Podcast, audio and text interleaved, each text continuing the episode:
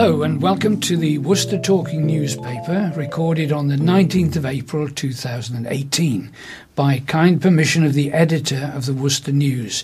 Your team this week are Paddy, Moira, Janet, Duncan, Hugh, John, Brian. I hope I haven't left anyone out. And as usual, we have this week's headlines, birthdays, deaths and letters to the editor. And I think at this stage I'll start with an announcement I've been given about cricket for the visually impaired. There's a letter here from an Ian Eonton, I think. I hope I've pronounced his name correctly, or Eonton.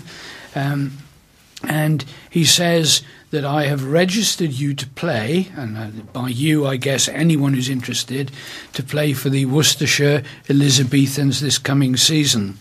If he's ever seen my cricket, I think he'd probably exempt me from that.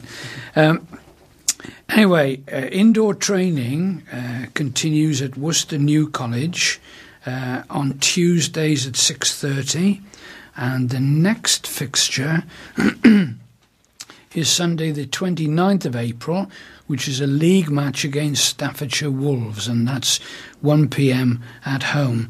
But I think anyone who's interested should give Ian a call, and his number is 07599 803 195. I'll read that again, 07599 803 195 if you're interested in cricket for the visually impaired. Okay, lighting up times this week are approximately 8 p.m. to 6 a.m. and this week's headlines are, starting on Friday, Riverside drug dealer jailed. Saturdays is dentist tried to meet boy 14 for sex. Monday, we don't need yellow lines. Tuesday, fury over rude bin bag warden. And Wednesday, drugs ring jailed. And finally on Thursday, which is today the 19th, last wish for brave Lily May. Okay, on to the birthdays, and on the 24th, which is next week, there's a certain Hugh Thomas who's having a birthday. You know, money and cheques are acceptable, folks, if you'd like to send them. Thank you. Well, happy birthday to them. Thank you very much. Mm. And on the 27th, it's Marjorie Hughes. Okay, now then, I'll move on to the deaths announcements. Boris Dais passed away peacefully on March the 22nd, aged 82. George Ernest Carter passed away peacefully at home on March the 30th, aged 91. Valerie Parker passed away peacefully at home on March the 22nd, aged 72 years. And Anne Margaret Smith, nee Wilson, late of 2A Cornmeadow Green, Claines, peacefully passed away on March the 29th, aged 77. John Tyler passed away peacefully Sunday, April the 8th, aged 86. And Kathleen Campbell, nee Reynolds, passed away peacefully at Worcester Royal on Thursday, March the 29th, aged 87. Leonard Ernest, known as Len, Turberfield, passed away peacefully at Worcestershire Royal Hospital on March the 23rd, 2018, aged 94 years. Roy Allen, beloved husband of Janet, much-loved father of Colin, doesn't say when he passed away, and it doesn't tell me his age either. June Olive Bennett passed away peacefully at home on March the 23rd, aged 82 years. Sylvia Watkins passed away peacefully after a short illness on March the 22nd, aged 86 years. Maureen Amos, nee McGee, passed away suddenly at home on April the 6th, aged 71 years. And Richard Dashper passed away peacefully on April the 4th, aged 84 years. Beryl Dunn of Shrawley passed away peacefully at home on March the 19th, aged 85 years. Margaret Maureen Hookway passed away on March the 26th after a short illness, aged 87 years. And Connie Langard, formerly Argyll, Nee Gale, it says, passed away peacefully on March the 28th, aged 96. John Michael Lewis, on April the 3rd, passed away in hospital with his family by his side, aged 60. And Donald Don Macbeth passed away peacefully at Worcester Hospital on March the 16th, aged 60 years. Janet Elizabeth Preston sadly passed away on March the 17th, aged 70 years. And finally, Nellie May, known as Nell Shepherd, sadly passed away, aged 102, on March the 28th, 2018. Okay, and here's Moira with the first headline. Kate's Riverside drug dealer jailed. A former waiter turned drug dealer who served up heroin and crack cocaine on the streets of Worcester is now behind bars. Vulcan Kurt served meals in London restaurants but turned to dealing drugs in Worcester instead, treating the city as his marketplace. The 21-year-old had his own congregation of addicts by the city's riverside, but the dealer was spotted by undercover officers from Operation Blade who were battling to cut the supply of Class A drugs. Kurt was responsible for a drugs telephone line called the Chef Line, which addicts used to get access to Class A narcotics. The investigation led to the seizure of hundreds of pounds worth of heroin and crack and around £2,000 in criminal cash, much of which was stashed in a Worcester hotel room where Kurt was staying. Police placed his benefit from the enterprise, including cash and drugs seized, as £2,997. Kurt of Mornington Close in London was arrested as part of Operation Blade, a police initiative to cut the supply of Class A drugs into Worcester from major cities, sometimes using young people or vulnerable adults to carry and sell drugs across county boundaries with the help of dedicated mobile phone hotlines.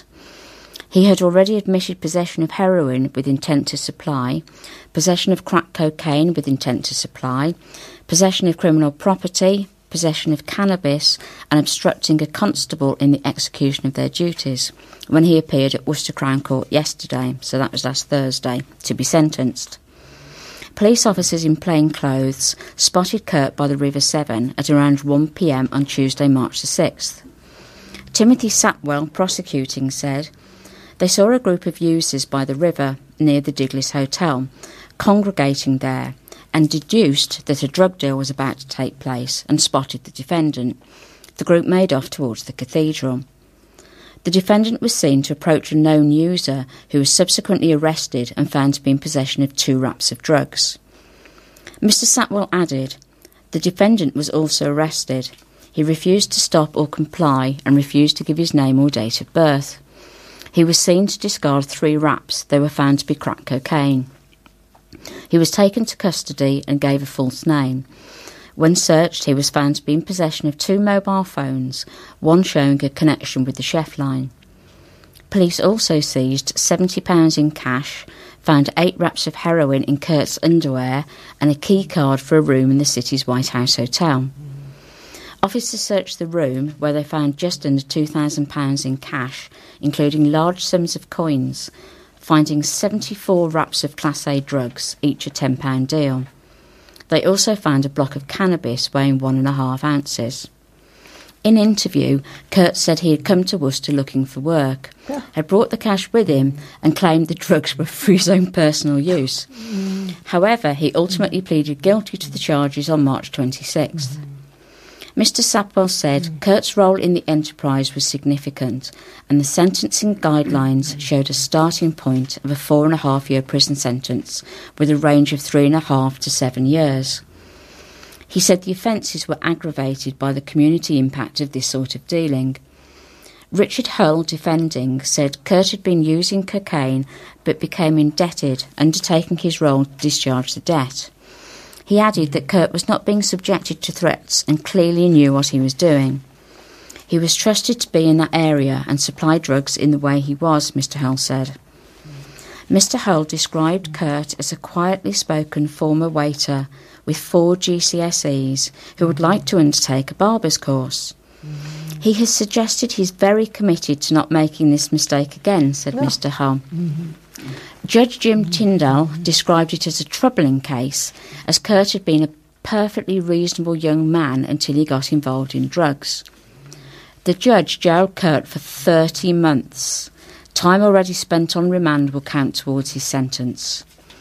A confiscation order was also made in relation to Kurt's available cash, which was £2,088, and a timetable drawn up for recovering other money he made through dealing. The judge added, "You're young enough to put this whole experience behind you. Don't be one of the people who comes out of prison and back into the arms of the drug dealers." Okay, the lead story from Saturday's paper is about a dentist who tried to meet a boy 14 for sex. It's quite a long article, and I've taken the liberty of editing it a little bit. I don't think all the details are necessary. A shamed dental surgeon was caught in a police sting after attempting to meet an underage boy for sex. The boy was in reality a police officer, and Richard Hayes Hall, who was a dentist in Worcester, was arrested after going to meet the 14-year-old with sex toys in his car. Qualified dental surgeon and lecturer Hayes Hall, aged 61, of Poolbrook Road in Malvern, appeared at Worcester Crown Court on Friday for sentencing. The dental surgeon, who used to work at a practice in Worcester, had already admitted a single count of attempting to meet a boy under 16 following grooming.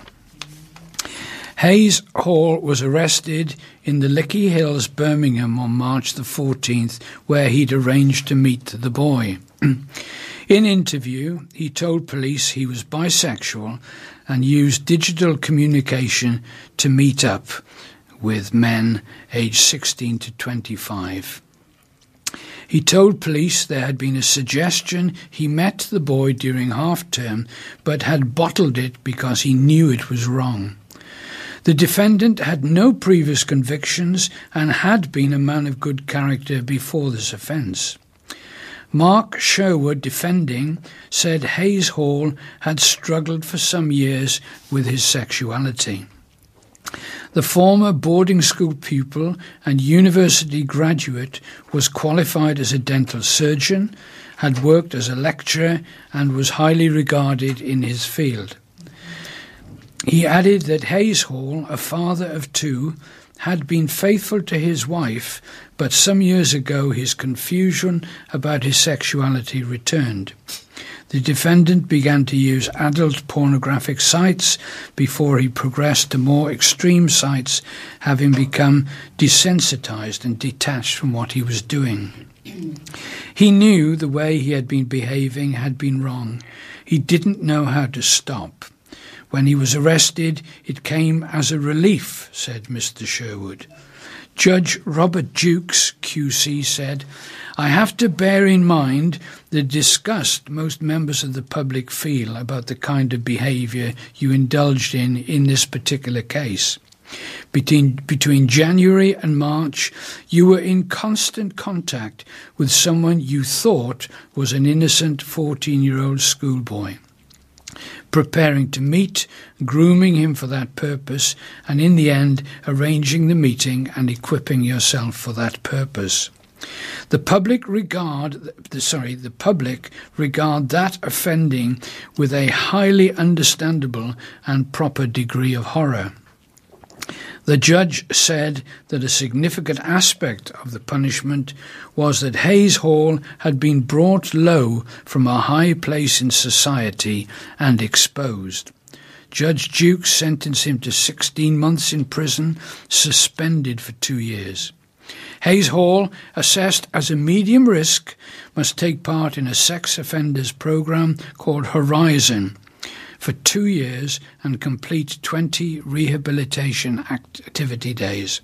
He must also sign the Sex Offenders Register for 10 years and will be subject to a sexual harm prevention order also for 10 years. Poor souls. Mm. So my headline is, we don't need yellow lines. A church minister's relief after the council parking plan is shelved. So the church minister involved is the Reverend John Musselwhite. He was worried that the lines would drive people away from Worcester's Bromyard Road Methodist Church, especially those in the congregation with disabilities. The congestion-busting initiative has now been suspended, although not completely scrapped. Mr. Musselwhite said, "I'm pleased with the decision. Sometimes we have a car park that's half full with cars that have nothing to do with the church.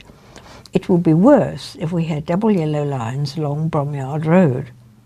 If the car park is full, there might be certain individuals, especially with disabilities, who could be forced not to attend church. They need to get close to the church for access, and if they can't, they will go home. They have nowhere else to park. Often now they are going home." Yeah. The situation is not getting any better for us, it's getting worse. It seems the council is alienating itself from the community in trying to solve a problem. It's making it more difficult. He urged the council to fully abandon the proposal and find another way of dealing with congestion on the road. John Fraser, head of highways at the council, said there's a desire to remove some parking on Bromyard Road in order to ease congestion. However, currently this has been suspended pending further discussion with the local member, Richard Udall. Councillor Udall, who represents St John's, added, "I am pleased that this short-sighted proposal might not be proceeding. It would have caused parking, chaos and misery to many local residents. I know local businesses will also be pleased. We need to ensure that any future proposals are sympathetic to local need and do not ignore or simply dismissive of local opinion and concerns." Councillor Amos, Cabinet Member for Highways, said the process has not been stopped. The process has been suspended. "An option has been put forward to me. I've asked for one or two further options to be explored before we proceed. I know this particular bit of Bromyard Road. I know people are very concerned." Our next headline's from Tuesday of this week, April 17th, on the fury over rude bin bag warden. Businesses have complained about an overzealous bin bag warden who has fined a city centre firm twice in 2 weeks. Lee Carey, manager of Timpson's in St Swithin Street, Worcester, said the warden had slapped him with two £100 fines this month for leaving bin bags out. Businesswoman Sarah Johnson is now calling on the enforcement officer to give local companies a bit of slack and allow them to leave bags out at night. Traders say that the bin lorry often comes before the 9:30 a.m. deadline, meaning then that their bags are not collected and thus they risk being fined.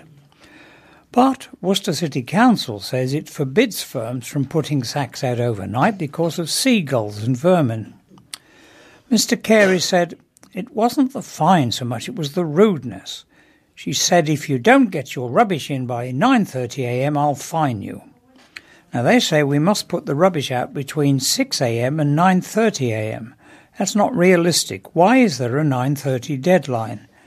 If I get here at 6 a.m., I'd be asleep by 2. It's asking too much.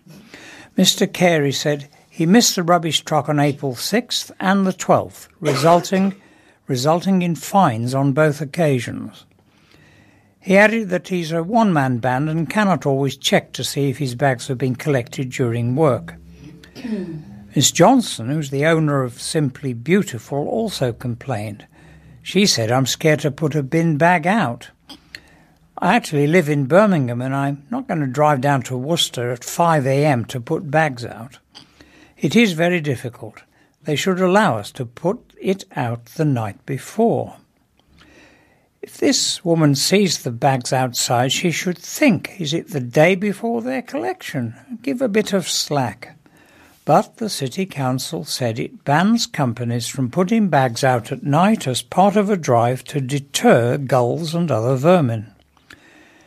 In a statement, the Council said, "The City Council's trade waste policy is an important step towards this because it prevents waste from being left out on city centre streets overnight and restricts the times when businesses can put out refuse for collection.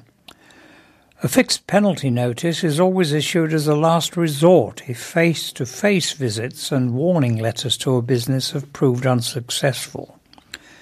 The statement added that the council had reviewed the warden's body camera footage and concluded she had behaved in a professional manner. OK, my headline is Drugs Ring Jailed. Dealers from a County Lions drugs ring have been jailed for a total of 20 years following a city raid.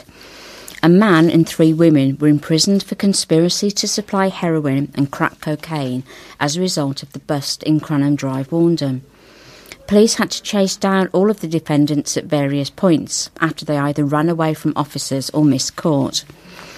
The prosecution is the latest success for West Mercia Police's Operation Blade, which is tackling drug-dealing gangs operating in Worcestershire. Inspector Tony Garner, head of the operation, said, "A drugs warrant was executed at the home of Sharon and Ebony Wilde in Cranham Drive. A quantity of Class A drugs, about 6 wraps, was seized from the property. A third woman, Donna Derrick, was also in the house at the time of the warrant and was arrested. Following the warrant, officers returned to the address where they saw Daniel Delahaye walking towards it. He ran from officers and following a foot chase, he was detained and searched. He was found to have £1,320 on him and attempted to throw away a mobile phone. Police found mobile phone evidence suggesting that Derrick and the Wildes were heavily involved in Delahaye's operation. The group were charged with conspiracy to supply Class A drugs and the three women were released on bail. Derrick, aged 37, then missed her pre-trial plea hearing and officers launched a manhunt to find her. Detectives later caught her at an address in Tipton in the West Midlands and she was taken into custody. Sharon, aged 54, and Ebony, 26, also failed to show up for the start of their trial in Hereford Crown Court on February the 12th. Police tracked down the pair within a 24-hour deadline and arrested Ebony in Kent and Sharon in Worcester. All four individuals then pleaded guilty and were subsequently handed lengthy prison sentences at Hereford Crown Court on Monday. Investigating officer Detective Constable Alex Pullen from Operation Blade's Criminal Investigation Department team said the case posed many challenges for officers, including the offender's attempts to evade justice. He added, "I hope this sentencing highlights how seriously we take these offences and how determined we are to investigate those who bring illegal drugs into our communities. County line drug dealers coming from big cities do so because they think Worcester will be easy pickings, but they couldn't be more wrong. We have a dedicated team of determined detectives working full-time to investigate offences, and so far over 50 people have been arrested under Operation Blade. We really want the local community to work with us by reporting any suspicious activity. Even information that may seem insignificant could just be the final part of the jigsaw for us." One resident who knew the Wildes said he was pleased they'd been handed hefty sentences. "We see a lot of people pulling up and going up there into the flat," he said. "You do the crime, you do the time. I think it's good the cops are cracking down on it, clean up the streets." The young man, who did not want to be named, said he suspected county line gangs were operating in the area. He said a scouser recently threatened his friend with a knife near the Prince of Wales pub in Worcester's Windermere Drive. Sergeant Simon Hallam of Warndon's Safer Neighbourhood Team said the crackdown on the operation in Cranham Drive was an example of residents working with officers to report concerns. He said, on this occasion, residents became suspicious about drug dealing on the road and had the trust in local officers to discreetly pass information. This allowed us to work with the Operation Blade detectives to investigate and arrest those involved. We would encourage anyone with any concerns to please speak with their local officers, where information will be treated confidentially, not confidentiality as it says here. We are determined that no one in our communities feel that they have put up with drug offences taking place within their neighbourhoods. The more residents speak with us, the safer and better we can make the area. Fortis Housing have evicted the Wildes from their home in Cranham Drive. Delahaye of Whitton Road, Birmingham, was jailed for 7 years, while Sharon and Ebony received 4 and 3 years respectively. Derek, who gave no fixed address to court, but is believed to have also previously lived in Worcester, was in prison for 6 years. The original police raid at the Cranham Drive property took place on Monday, October the 2nd. Anyone with information relating to drugs offences can call West Mercia Police on 101 or Crime Stoppers on 0800 555 111.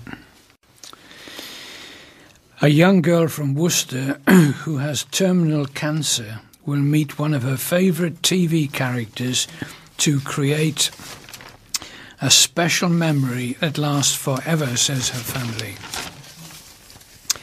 Soldier Wayne Smith will run the London Marathon this weekend for a charity that will be making 7-year-old Lily May's dream of meeting Mr. Tumble come true. Lily May, who attends Chadsgrove School in Bromsgrove, is the daughter of Wayne's partner Liz, and he is taking part in the 26.2-mile race this Sunday with the aim of raising £2,000 for Make a Wish. And this was on Thursday, that's today actually, so it's next weekend. The 34-year-old explained that he decided to take part in the famous fundraising event after being inspired by Lily May, who lives in Ronkswood with her mum. Mr. Smith said, Lily May has a terminal cancer diagnosis, so every day is both a blessing and a battle. In the year or so that Lily May has been in my life, I have seen her slowly deteriorate. She has less energy and is less mobile as time goes by. Luckily, she has a fantastic mum, my girlfriend Liz, and big brother and sister Blake and Chloe, who all enjoy entertaining Lily May, which is sometimes a difficult job, especially as she becomes tired quite quickly these days. On the charity, he added, Make a Wish do fantastic work. The difference a wish can make to the child and their family is immense. Granting wishes from a simple day at the seaside to a trip to Disney World. Mr. Smith said the charity will be making Lily May's wish to meet Justin Fletcher, also known as Mr. Tumble, from CBBS come true with a trip to Reading later this month. It'll be a day we are not thinking about a diagnosis, and Lily May will get to see a show from him, he said. It will be a special memory that lasts forever.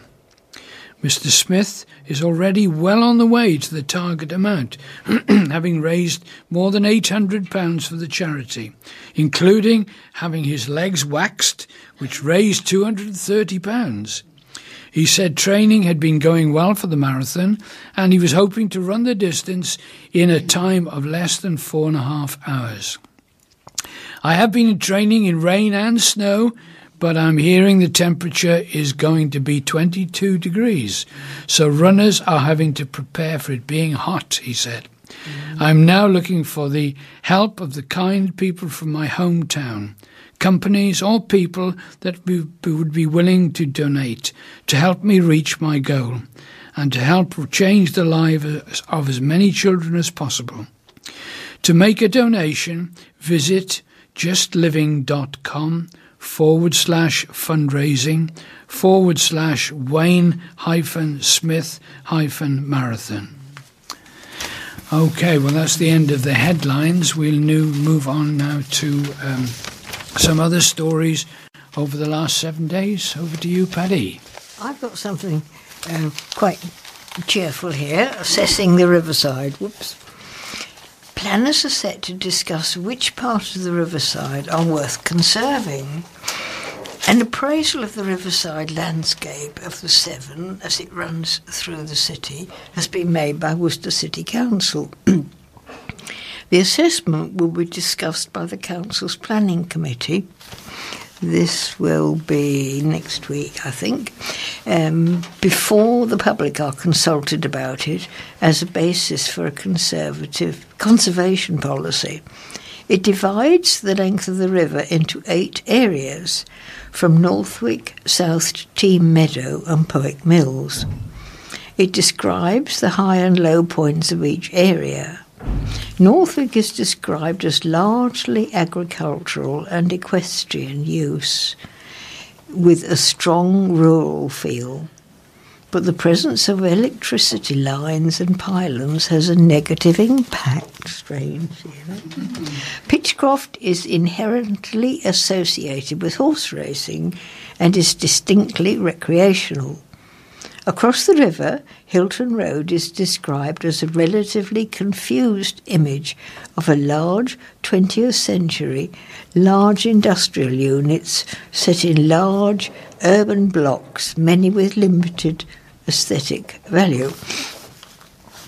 The historic heart of Worcester at Quayside is assessed in some details, with mention of Hilton Road Power Station, which used to dominate the view, and its only surviving feature is the screen house for cooling water intake.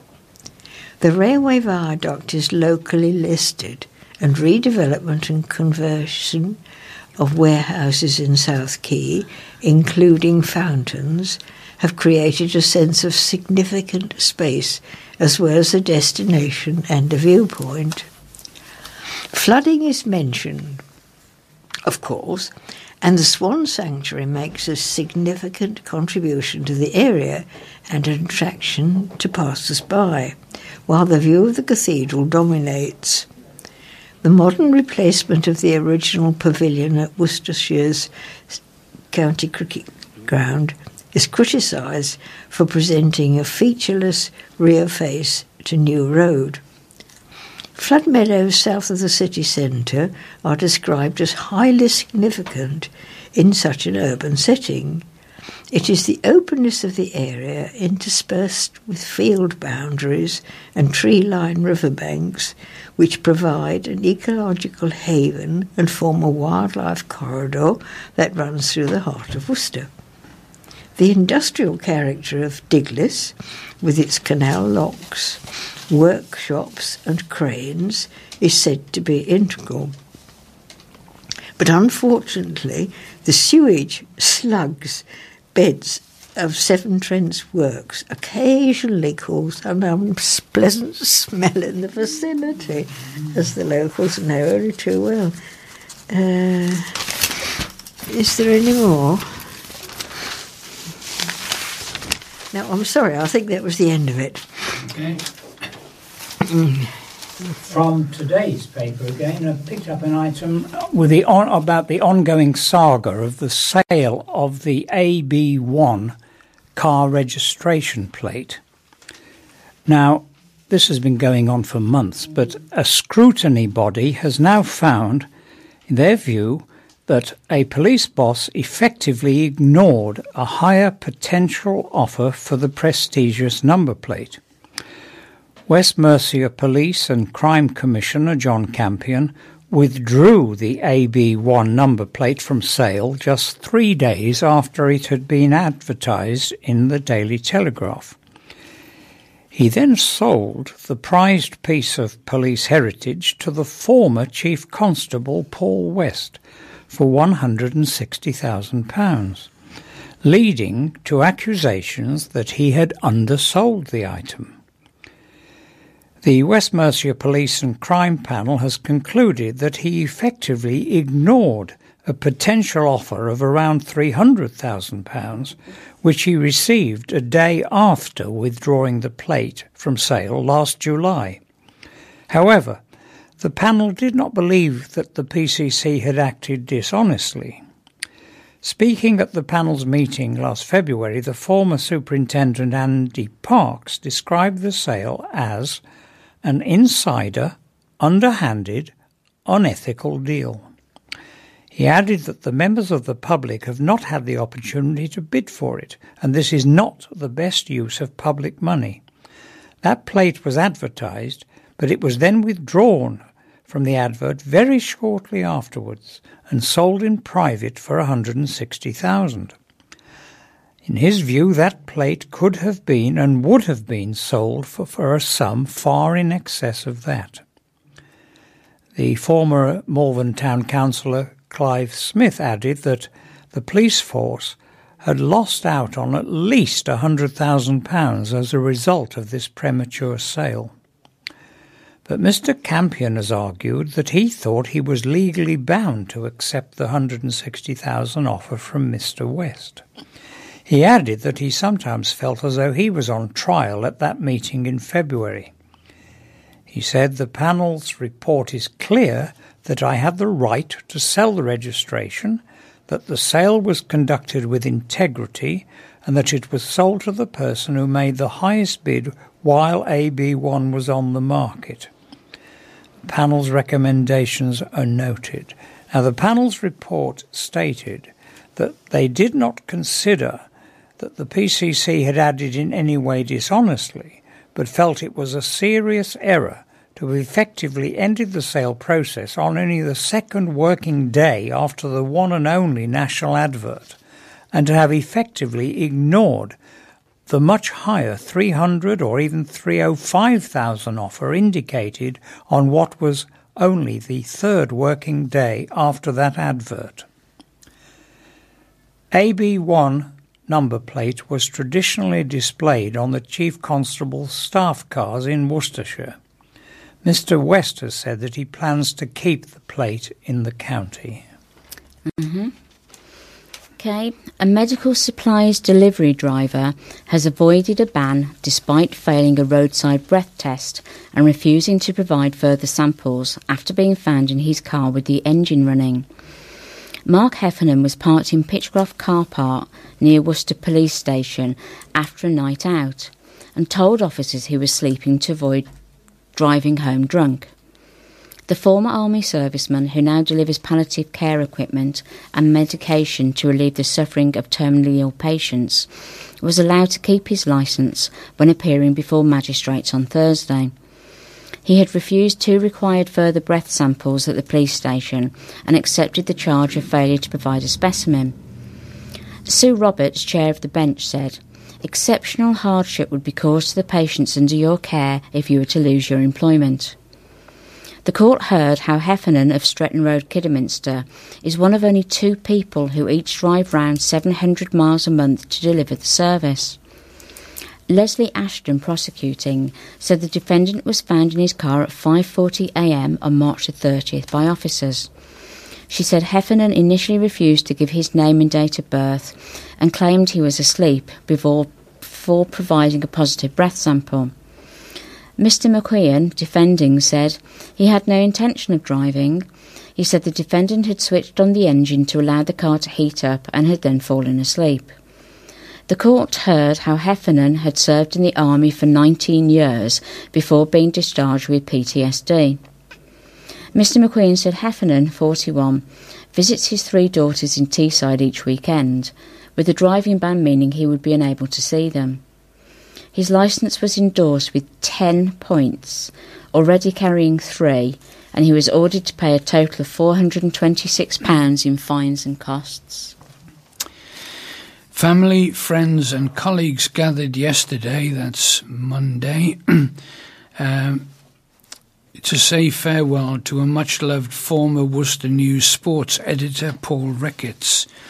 More than 100 people crowded into the chapel at Worcester Crematorium for a service to celebrate Mr. Ricketts' life.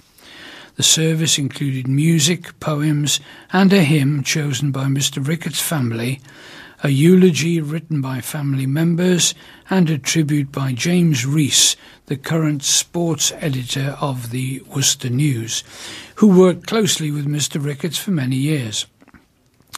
All emphasised the regard in which Mr. Ricketts, affectionately known as Ricko, was held, and his warmth, kindness and generosity. His devotion to his wife Anne, his children and his grandchildren was also highlighted.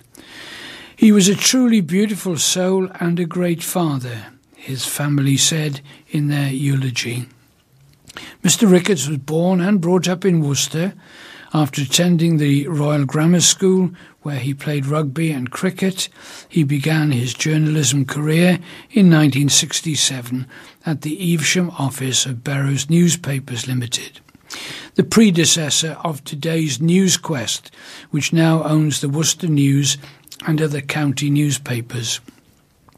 He was subsequently transferred to the Worcester office, where he became news editor and then assistant editor before taking the role of sports editor in 1990. He remained in this post until his retirement on October 2015 on his 65th birthday. Many of Mr. Ricketts' colleagues, past and present, attended the service, sharing their memories of him in conversations before and after the service. The wake took place at the Graham Hicks Suite at Worcestershire County Cricket Club's New Road Ground, where Mr. Ricketts had spent many happy hours watching the county team. Mr. Rees said, "Ricko was very much the family man. He adored his children and grandchildren, and I always admired the way he would ring his beloved wife Anne every lunchtime from his office desk, in between munching on his sandwiches. It was typical of Paul's caring and gentlemanly nature." When he lost Anne, less than a year into leaving the Worcester News, it was a cruel blow for a man who thoroughly deserved to enjoy his retirement, and hit Ricko incredibly hard, but he gained strength from his family around him. Now, here's a nice, cheerful occupation for you. You can watch the giraffes coming alive for the trail. Visitors to a shopping centre can sneak a peek while artists paint giraffe sculptures for Worcester Stands Tall. Until Friday, May the 11th, a unit next to Jodo Mamam Bebe in Crown Gate Shopping Centre will be a painting space for artists chosen to take part. The 30 8-foot-tall giraffe sculptures will stand through the streets and open spaces of the city for about 10 weeks to raise funds for St Richard's Hospice. Katie Hodgetts from Stourport-on-Severn is currently studying textile design at Birmingham City University. Her giraffe design is a tribute to her grandfather. She said, "He went to St Richard's Hospice every week for art therapy. My design is in his memory and features memories and heaven. He was an artist, so I wanted to do something in memory of him, but also something he would like." Marnie Morey, an artist from Bromsgrove, took inspiration from nature for her sculpture. She said, "It's called The Giraffe Who Found His Happy Place. It's going to be really happy and colourful. The idea is about finding happiness in nature and the elements, so I featured the sun, the sky, the sea, the rainbow and clouds." Mrs. Morey said, "I'm trained in theatre design, so I'm used to working on a big scale. It's a really nice shape." Susie Elizabeth Hunt from St John's, Worcester, has just finished her fine art degree at Birmingham City University. Her design for her giraffe is inspired by the Worcester pear. She said, "I wanted to merge the characteristics of the pear with the shape of the giraffe. I've also used the colour scheme of the Worcestershire flag, blue, green and white, with black pears. Gilly Oxlade Arnott, an architectural artist who normally uses watercolour, said, "I've never done anything this size, so it's a challenge." And her giraffe design celebrates Worcester's heritage and architecture. And there's two pictures of the ladies doing their paintings. OK, we'll crack on now with the letters. So, Moira, would you like to start us off, please? I would. OK, my letter's from J. Badger of Worcester. Sir, here be dragons, the Worcestershire Museum's object in your weekend supplement April the 14th. The tile in question was probably a red dragon, not a wyvern. Many historians believe that when the Romans left Britain, many stayed to protect what they had fought for. The leader is believed to be Artos the Bear, protecting Britain from the Anglo-Saxons who raided the island constantly. Artos fought and died under the battle flag of the Red Dragon. Legend mixed with history, and Artos became King Arthur, thanks to Malory and Geoffrey of Monmouth. Later, the Welsh adopted the Red Dragon banner. Most famously, Henry Tudor, later Henry VII, fought Richard III at Bosworth Field. The Red Dragon killed the White Boar, Richard's emblem. OK, a letter here from N. Taylor of Worcester. Sir, I enjoyed Robert Patterson's letter entitled Suggestions to Tackle Traffic, but I would like him to view traffic from a strategic standpoint. If he does, he should see that traffic is merely the symptom of a much larger problem. That problem is people. There are far too many of us for our roads to cope with. The same applies to our hospitals, our schools, and the entire social infrastructure that supports us. And those who are supposed to represent us are making our problems even worse by chucking up ever more concrete across our farmland to house even more of us, which is engulfing us all in humanity. Worcester's population is set to double. I pity the children I see walking to school and going to university. They face chaos. Young people starting out in life are faced with paying an extra £75,000 for the average home because mass immigration has driven up property prices hugely. We cannot build our way out of a growing population crisis, which few dare acknowledge. Our population has been totally unsustainable for decades because more people means more profits, more taxes and more growth. By mid-century, we shall need to import food for more than 50 million people. How are we going to do that with a global population of 11,000 million when catastrophic changes to our global climate wreck global farming, and our activities have hugely depleted global fisheries, poisoned the oceans, raised their temperatures and increased their acidity, thereby sowing the seeds of destruction for the marine species 2 billion of us depend upon. What you see as traffic, Mr. Patterson, is merely the most obvious manifestation of the absolute chaos today's generation of children will face mid-century and beyond.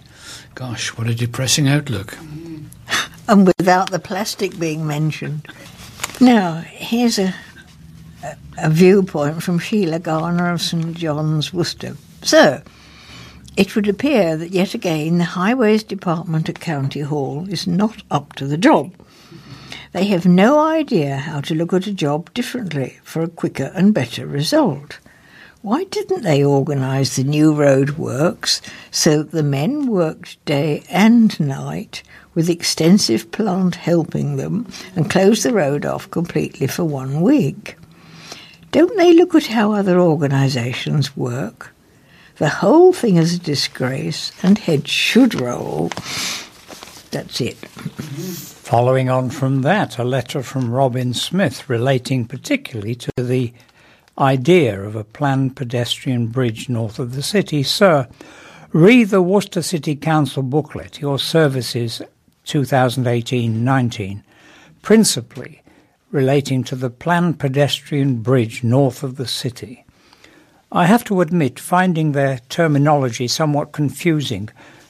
When is a pedestrian bridge not a footbridge? This was all revealed in a recent report of a Policy and Resources Committee meeting that the proposed pedestrian bridge will also be for cyclists, therefore not exclusively for walkers, as indicated in their leaflet. Should these councillors find this designation confusing, the clue is found in the title. Based on their definition, is the intention of this group of cross-party councillors totally to de-restrict pedestrianised areas, sanctioning cycling, including the electric variety, with unrestricted freedom to ride through locations presently deemed traffic-free for shoppers and visitors, those utilising pedestrian bridges, footpaths, the canal and riverside walks already endure a constant threat whilst co-sharing with cyclists passing in close proximity. Do these officials actually want to further their boundaries with its inevitable consequences? I believe those aspiring councillors who may appear on our doorstep nearing the May elections should be asked to define their duty of care relating to the safety of persons walking around our city. Mm.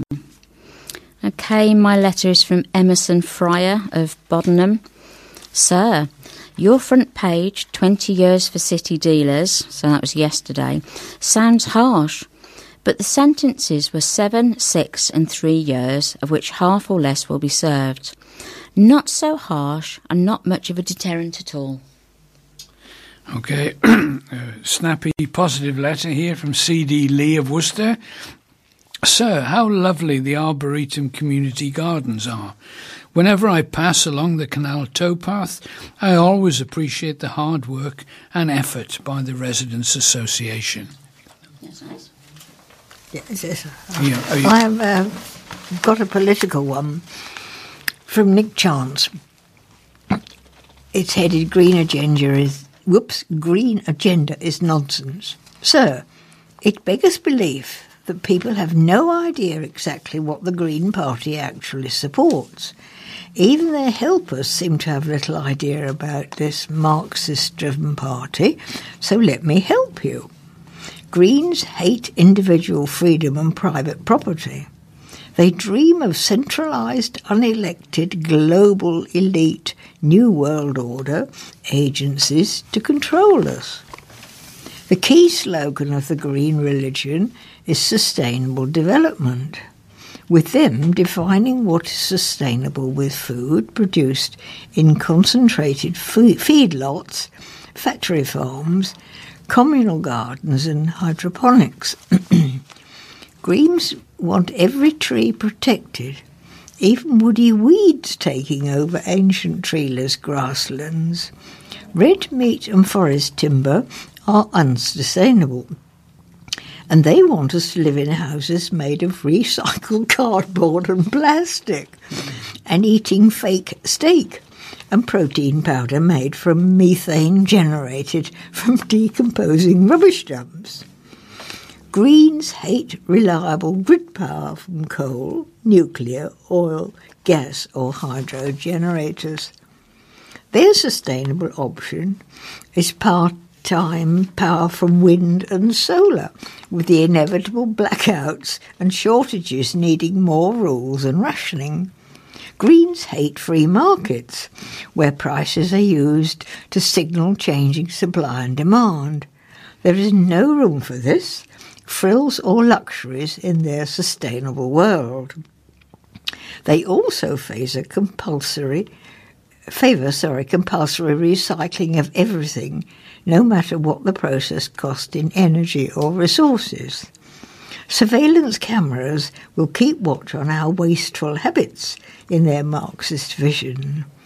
None of this vast Green agenda is compatible with the individual freedom, constitutional rights, or private property, and none of it makes any economic or climate sense. Perhaps I shan't vote for them after all. Well, here's another angle on the ongoing Brexit situation from Derek Fernside, particularly relating to the security aspects. Surely, sir, surely any threat to European unity heightens the possibility of conflict. Strengthening unity was the whole point of the original unsuccessful European defence community back in the 1950s. Then came the Schuman Plan, which led to the European Economic Community during the same era. The United States did not want to have to come and sort out a European war for a third time, and put considerable pressure on all parties to create institutions to bind Western European countries, including Britain, together. We are now told that by our government that Russia has interfered in recent British electoral processes through social media. Readers might like to consider the motive for its actions. Could it possibly be President Putin's aim to make Russia great again? Certainly, weakening European unity would be a good start in achieving his territorial ambitions. For example, in the Baltic states, where there's been a big build-up of military forces facing them. How Mr Cameron was mocked for warning of the risk of war prior to the referendum. Looking at the media reports today of the possible broader consequences of military action, he might have had a point after all. We must all hope that international relations do improve sufficiently to avoid his prediction. Mm-hmm. Okay, we're going to go back to some stories now. So, Moira, would you like to start us off, please? Okay, this is Walk Raising Diabetes Awareness. A family fun walk to raise awareness of diabetes was held in Worcester. The Lions Family Safari Walk, hosted by the 6 Worcestershire Lion Clubs, took place in Worcester Woods County Park yesterday. So that was Sunday. People could choose either a 5k or 2.5k route, and all money raised through the event will be donated to Diabetes UK. A diabetes testing booth with trained medics was on site, offering families the opportunity to get checked out for free. The event, which is the first of its kind, was held as part of the National Lion Stride campaign, a project to raise awareness of diabetes. Keith Goodwin, immediate past president of Bromsgrove Lions, said, "We hope to encourage people to be more aware of diabetes and get themselves tested. There are so many people who are walking around with diabetes and they don't know they have it." Chris Southworth of Hallow Road, who took part in the event with his wife Karen, said our son Andrew, who is now 24, was diagnosed with diabetes at 6 years old. So we always support things to do with diabetes. We saw this event and thought it would be a good opportunity to do this and raise awareness. He added, "It is the first time they've held this event, but it will grow." Worcester Mayor Steve Mackay said, "It is a great idea to get people on board and convince people, even if they're frightened, to get tested." OK, well, I expect most people realise that Monday is the 23rd of April, which is St George's Day. And St George is, of course, linked with slaying the dragon, isn't he? So... Today, dragons are the mythical creatures of legend linked to the adventures of England's patron saint, and more recently to the fantasy world Game of Thrones. But a special talk in Worcester, to coincide with St George's Day, will explain they were once regarded as very much real, with reports of sightings. University of Worcester historian Professor Darren Aldridge will show how such beliefs shed light on the way people once saw the world. The talk, "Why Did People Believe in Dragons?", takes place at the Commandery on Saturday, April the 21st at 2 p.m. It's free to visitors, but normal entrance charges apply. Reserve a place via commandery at worcestershire.gov.uk. Students at the university can book free via ihca@worcester.ac.uk. Talking of dragons, here's Paddy with the next story. No, How do you all pronounce the new St Modwin housing development up at Whittington? I don't know. Because here's the piece about it. I don't know how to pronounce it, but I'm going to go for Vorgeren. Whoops. Because Worcester used to be Vigornia, didn't it? A row has broken out as to whether the residents are pronouncing the name of their new estate properly. The name of Vigorn Park was chosen as a nod to the city's historical heritage, as it's believed to be an early version of Worcester. Residents we spoke to at the estate on Whittington Road say they all pronounce it with a W, but Jan Jarvis of Spetchley Road Residents Association says it should be pronounced with a V instead. She argues this is because W was a recently invented letter, although the council and the estate developer say that the current W pronunciation is right. And there was no W in the Latin language, I believe. Miss Jarvis said, "It makes me so angry when they chose names like that. They should spell it properly. It should be with a V so that people can pronounce it. There's no respect for language." James Dinn, who's archaeological officer for Worcester City Council, said his team had not been given a pronunciation guide. He believes the V pronunciation may have previously ruled supreme, and the W variation is now probably correct. Dave Smith, managing director at St Modwin Homes, said Gregorian was part of the original name given to Worcester by the Anglo-Saxons, meaning people of the winding river, and in honour of the city's historical heritage, it seemed an appropriate name for the development. He said he was not aware of alternative pronunciations. So the Roman name for Worcester was Vigornia, as there is no W in the Latin language. Anyway, they seem to sell the houses like so it doesn't matter. Like wildfire, whatever they're called. Right.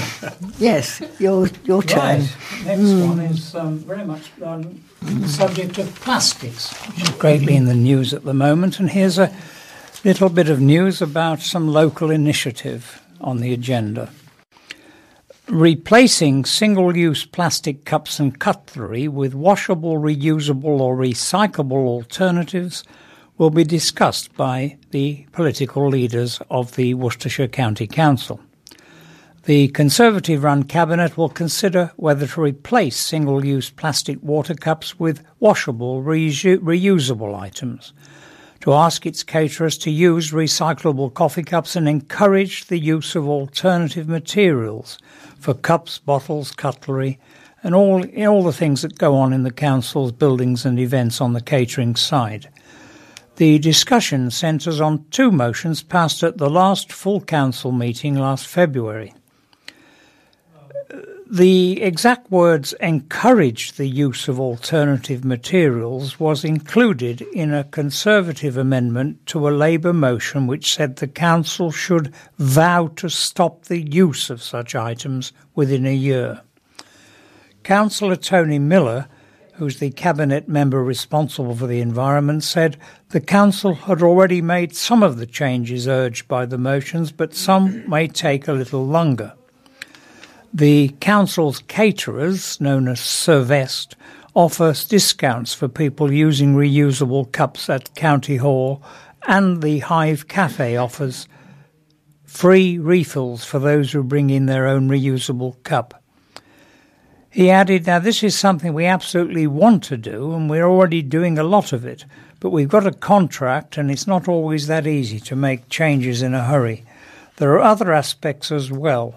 For example, if you move over to biodegradable plastic cups and there's a cost difference from the petroleum-based plastic, then if just one petroleum cup gets into a batch of the biodegradable ones, it ruins the batch."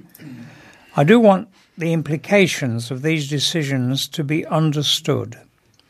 He added that in this county, plastic waste is not landfilled but is burnt at the waste-to-energy facility near Kidderminster. Green councillor Matthew Jenkins, a sponsor of one of the motions, said, "Just encouraging people doesn't really make a difference. The environment is one of the council's major responsibilities. They're talking about it a lot, but I'd like to see some action." Mm-hmm. Free refill sounds brilliant. Yeah. An uncle has lambasted a housing association for allowing his nephew's kitchen to flood every day for over a month. David Smith, aged 71, accused Fortis Living of an incompetence over its failure to fix a blocked pipe at his relative's flat in Cranham Drive, Worcester. Mr. Smith claims he has had to make daily trips to his 61-year-old nephew's property to bail water out of a sink. He added, "Every day I put a bucket down and bail out water and put it in the drain outside. It's made his life a misery. He lives alone, he can't do no washing. It's just dirty water circulating. He has to take his clothes to his sister's. He shouldn't have to live like that. He pays his rent. I keep phoning them," that's Fortis, "up every day. They said they will put scaffolding up on Monday." Mr. Smith believes the pipe was originally blocked by occupants in a neighbouring flat. He added that other people's food waste has also come up through his nephew's sink. He said, "This mess is the result of incompetence by Fortis Living. They keep fobbing you off with different stories, saying when they are going to do it, and they're going to look into this and look into that. In the meantime, we have to live like this with water flooding every day. I think it's absolutely disgusting the way they have treated their tenants." Fortis staff were supposed to unblock the pipe on March the 1st. However, they cancelled the job and were not able to return until March the 16th. On their second trip, they did not manage to fix the problem and the flooding became worse after their visit.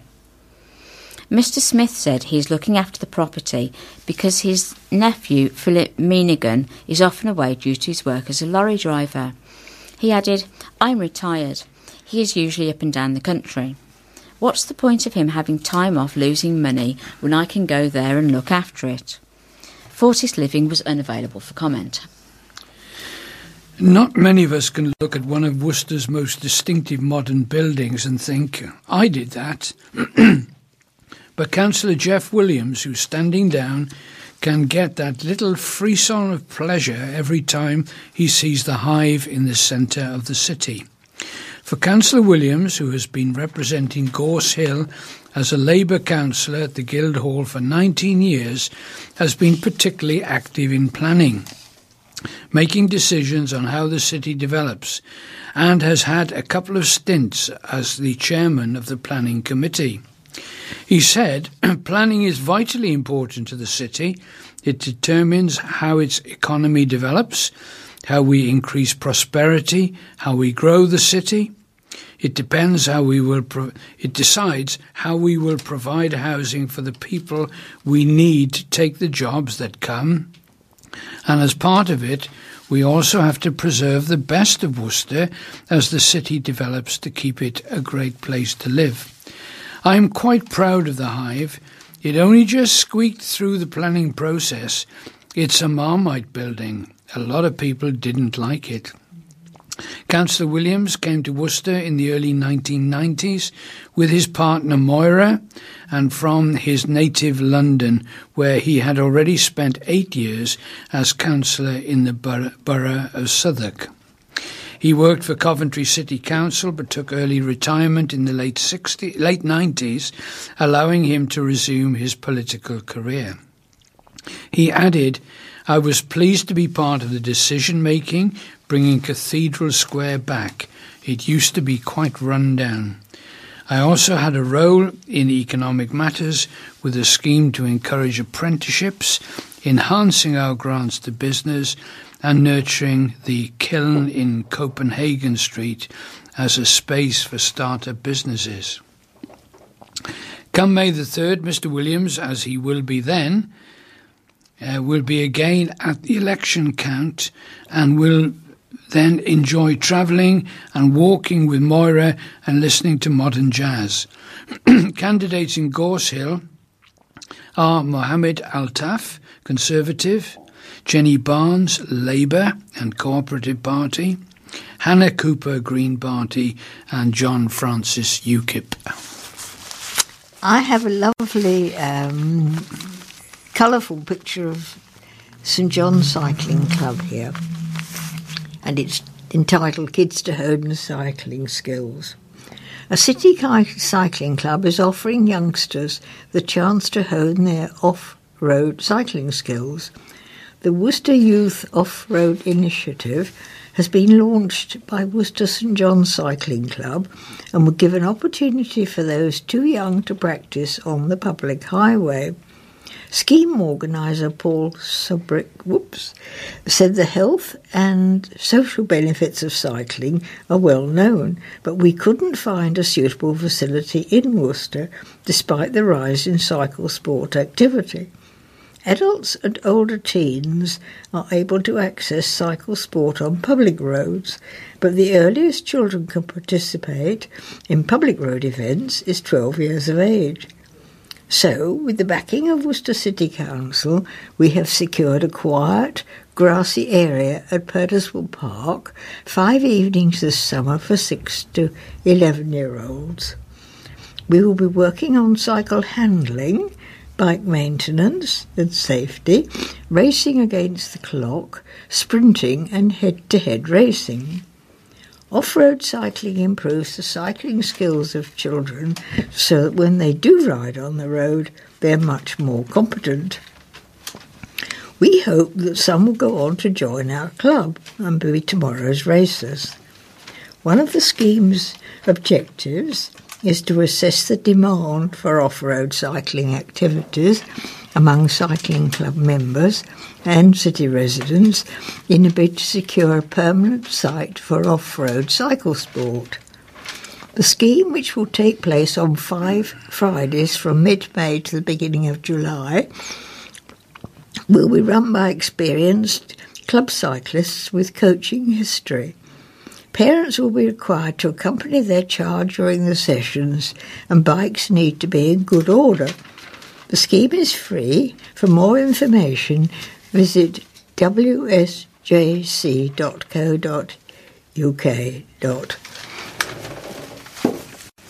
Now some welcome news from our cathedral. Internal scaffolding has finally been taken down at Worcester Cathedral as the latest phase of its window restoration project almost reaches completion. The Great West Window in the cathedral has been newly restored, shows the sun, stars, creatures, animals and Adam and Eve depicting the creation. This new project has been funded by the English Cathedral's First World War Repair Fund, from which our cathedral has received nearly £900,000. To celebrate the end of this work, a special festival evensong will be held at 4 p.m. on Sunday, June the 10th, when the newly restored window will be blessed and thanksgiving offered for the completion of all the projects. The Dean of the Cathedral, Very Reverend Dr. Peter Atkinson, said, "We give thanks to our donors and benefactors who give not only money but time, effort, experience, ideas and their prayers. These are the things that sustain the life of the Cathedral today, no less than 800 years ago.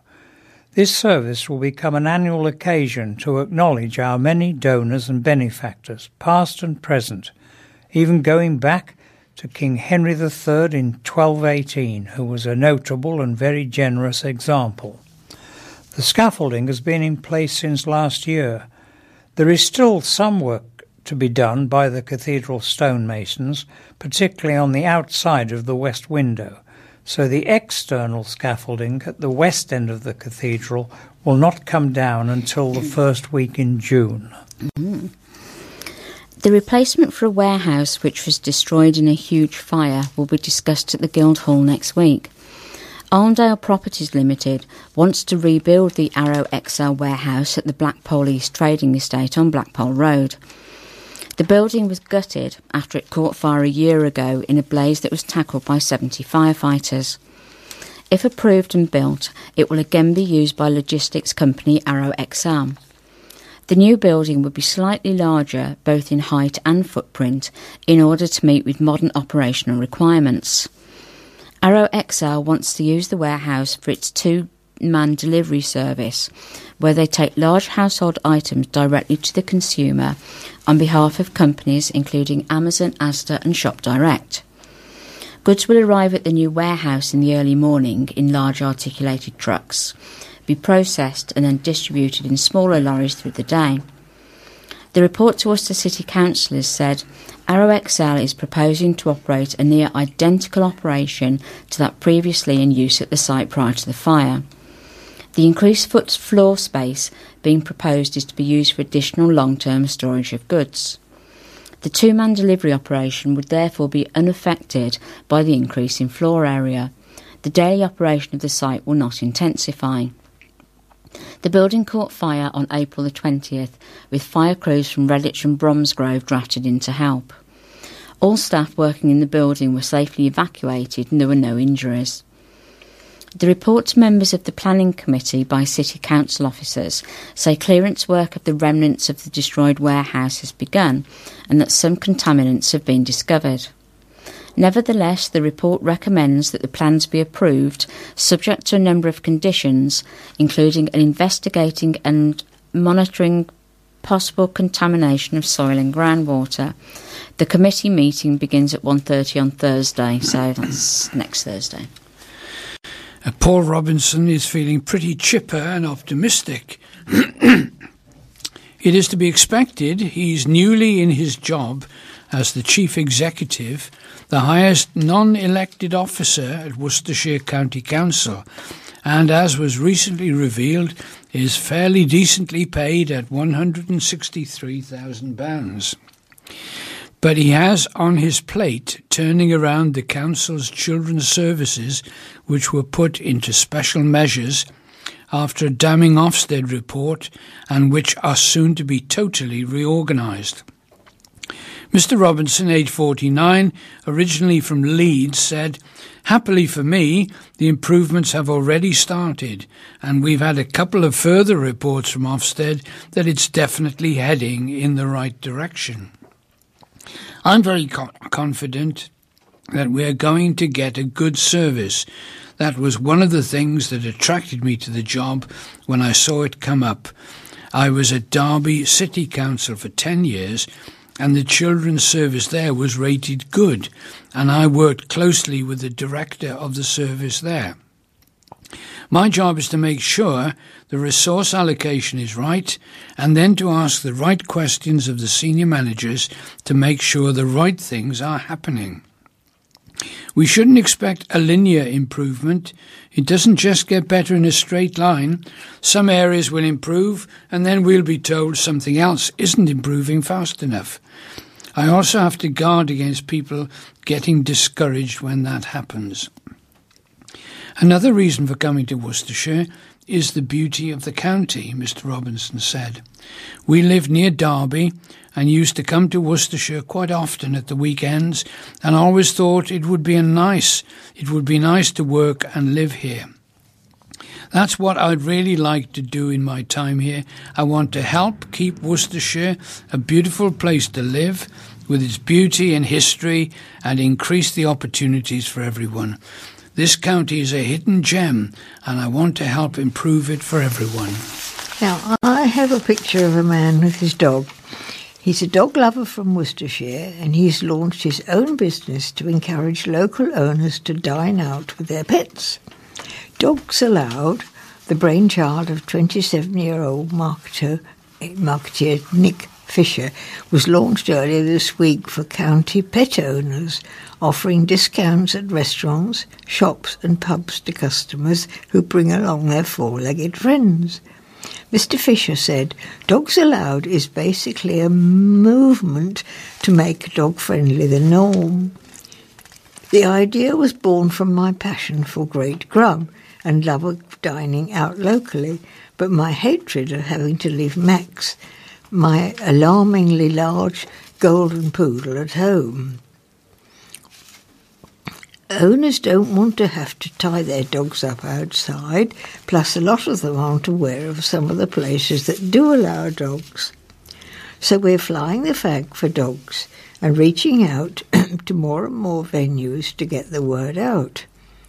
Dozens of dog-friendly venues have already signed up. Dogs Allowed partners include Wayland's Yard and Burger Shop in Worcester, Bailey's of Bromsgrove, Ollie's Eatery in Bromsgrove, Café Morso in Droitwich, and the Wild Moor Oak have also signed up. George Bailey, co-owner of Bailey's Bottle Shop and Bar, said there's not that many dog-friendly places in Bromsgrove at the moment, or at least you don't hear about them.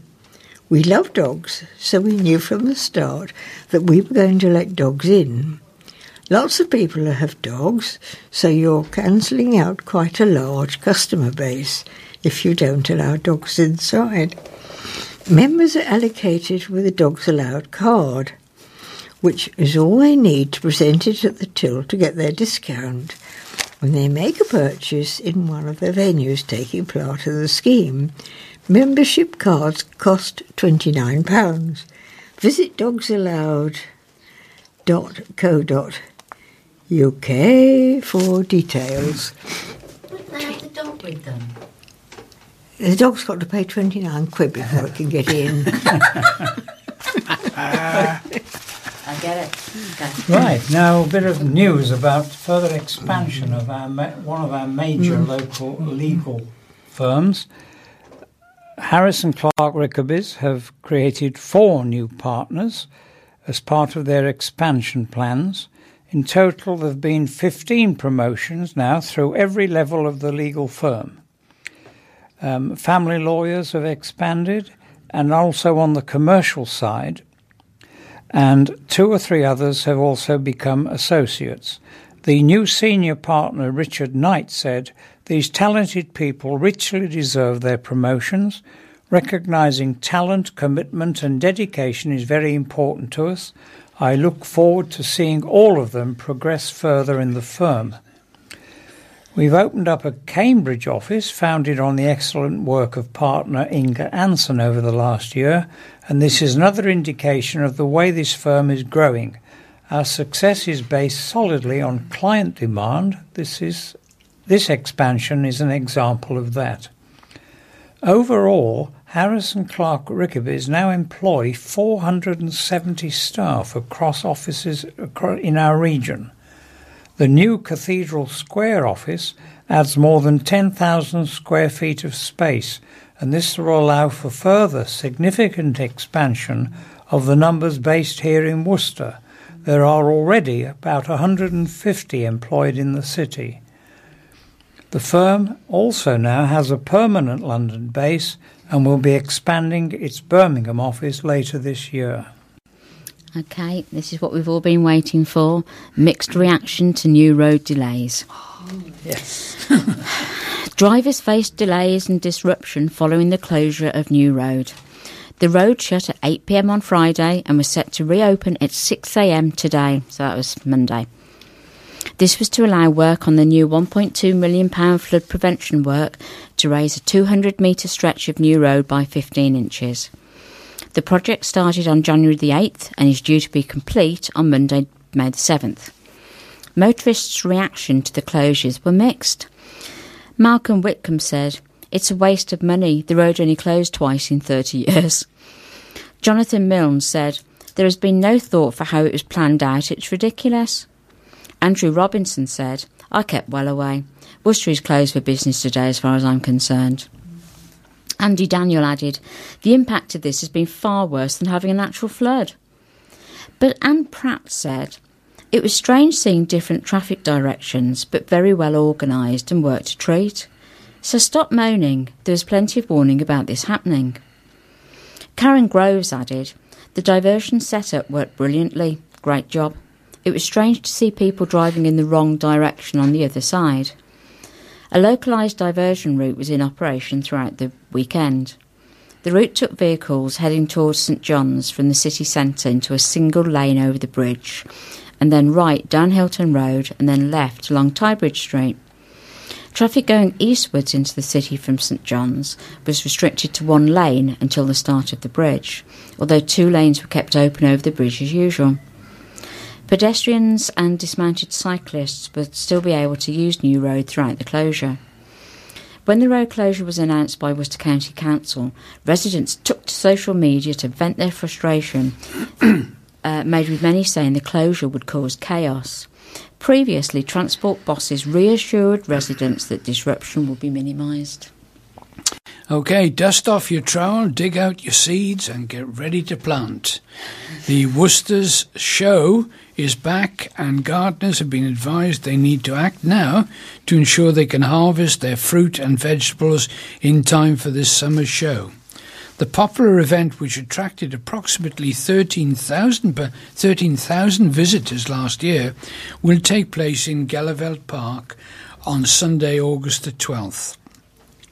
There are over 120 classes to enter, including special classes for novice fruit and vegetable growers, as well as more experienced gardeners and under-18s. There are also a large number of handicraft, cookery, art and photography classes, including a range of special categories for children and young people. All the classes are free to enter. New classes for 2018 include the submission of giraffe-themed photography or floral decoration to tie in with St Richard's Hospice's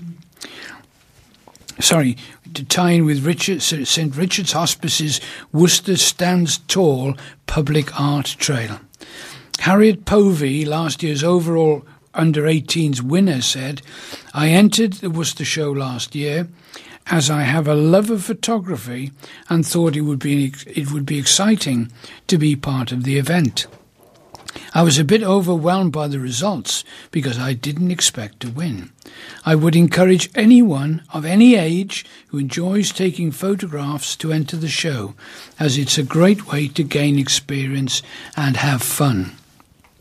Jerry Leith, chairman of the show committee, said, "The Worcester show celebrates the amazing creativity of local people, and we're really keen to encourage residents who've never entered the show before to have a go this year."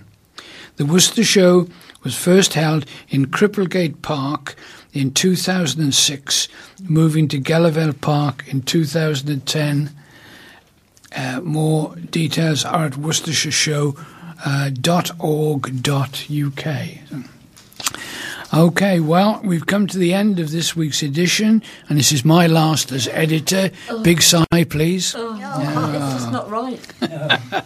I'd like to thank the marvellous team that we have here and hope you've enjoyed it. Have a good week, and we'll be back with you soon. Bye. Bye. Bye.